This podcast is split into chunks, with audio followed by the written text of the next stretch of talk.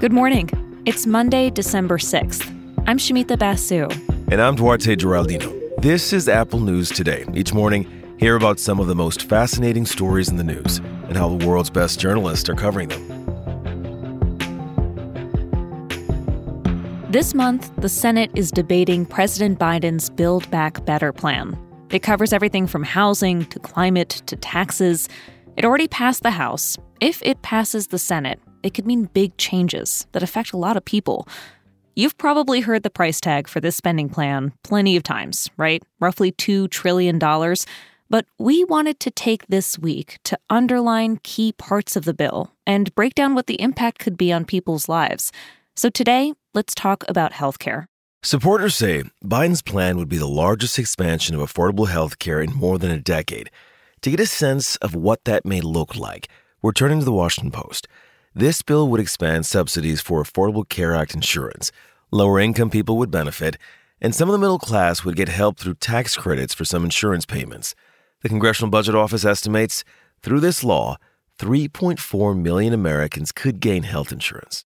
If it becomes law, the bill would also affect Medicare coverage. It would give older Americans hearing benefits, but not coverage for vision or dental. For Medicare's prescription drug program, it would cap the annual amount that seniors pay at $2,000. It would also allow Medicare to negotiate prices of a limited number of expensive drugs. But even with these changes, the Congressional Budget Office estimates more than 27 million people still won't have medical insurance. Progressive Democrats wanted to do much more in health care, but to get moderates on board, they scaled back the bill and it could change even more as it moves through a divided Senate.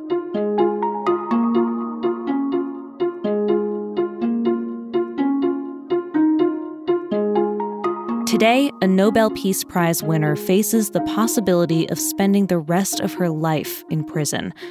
Ousted Myanmar leader Aung San Suu Kyi was sentenced to four years in prison. The BBC reports on how this is just the first in a series of verdicts that could lead to more jail time for the 76 year old. Suu Kyi has been under house arrest since the military coup in February toppled her government. The military claimed there was voter fraud in last year's elections, but independent observers said the elections were largely free and fair. This court battle is the latest twist in a remarkable story. Suu Kyi spent nearly 15 years in military detention through 2010. She received the Nobel Peace Prize in 1991 for her work to bring democracy to Myanmar. She was awarded that prize while under house arrest. Her party won election in 2015, and yet she was prevented from officially becoming the president, though she was widely regarded as the de facto ruler of the country. In recent years, her reputation suffered because of how she handled the Rohingya refugee crisis. In 2019, Suu Kyi appeared before the UN International Court of Justice to defend her country against accusations of genocide. As Suu Kyi's trial has unfolded, there have been more anti coup protests in Myanmar, and the military is responding with violence. By one human rights group's count, 1,300 people have been killed and more than 7,000 arrested, charged, or sentenced this year.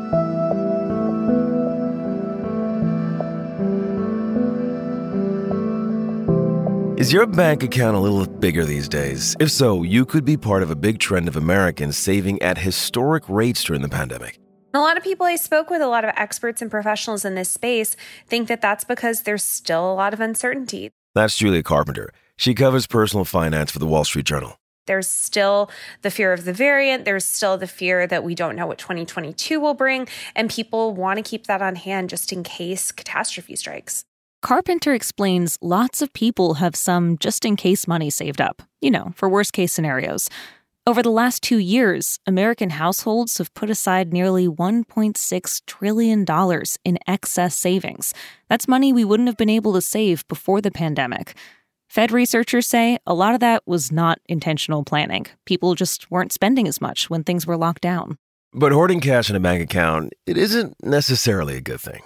It sounds counterintuitive. We're told to save, we're told to have money in savings, but a lot of financial advisors warn you that keeping too much money in savings means you're missing out on gains in the market or you're missing out on gains through investments. Inflation is high right now, so cash sitting in savings accounts can lose value. So while easy to access cash gives many people a sense of flexibility or, or this sense of peace of mind, having money in the bank during a time of inflation means that you're potentially going to see that that money that you've saved is worth less when you take it out. Carpenter spoke with one financial advisor who told her that she gets a call almost every single day from someone saying, I have so much money sitting in my savings account. What should I do with it?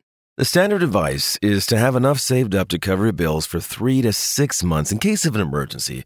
But beyond that, this financial advisor is telling her clients put additional savings into the stock market where there's a better shot at growth that won't be gobbled up by inflation. She says, if you're lucky enough to have found a way to save more, it could be okay to take a calculated risk that could earn you more in the future.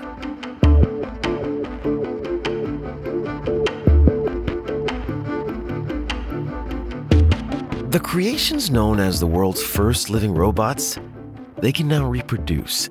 Whether you find that fascinating or frightening may be a matter of personal taste. So let's take a look at the facts before you decide how you feel about this pretty crazy new study. Maybe the phrase living robots made your brain break in four ways. So let's start with that. Here's how one researcher put it to CNN don't think of robots as metal things. That's a very restrictive definition. Robots can actually be made of whatever. What makes something a robot is what it does. It can act on its own on behalf of humans. And the ones in this story are called xenobots. They're made from frog cells, so they are living robots. Just making them was a pretty big deal. But what happened next, one research involved said, was astounding. The xenobots could multiply and this was an entirely new form of reproduction, unlike any animal or plant known to science. Xenobots are really tiny. They're less than a millimeter wide, so it's kind of hard to visualize how they reproduce. NPR asked one of the researchers, Sam Kriegman, to paint the picture. The little xenobots shaped like Pac Man move around in their dish and they act like little snowplows. There's loose cells in the dish. They pile those loose cells into piles, and those piles develop into mobile little offspring of their own. So it's like snowplows building snowplows. So, what do you think? Are replicating robots awesome or scary? The researchers, they don't want you to be afraid. They say this technology might lead to new combinations of biology and AI, which could do good things.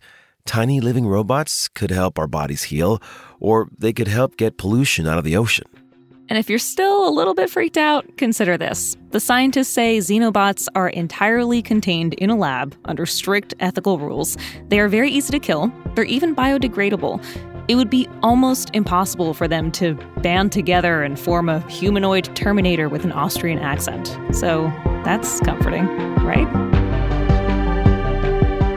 You can find all these stories and more in the Apple News app. And while you're in the app, keep listening to hear narrated articles from our News Plus partners. We'll talk with you again tomorrow.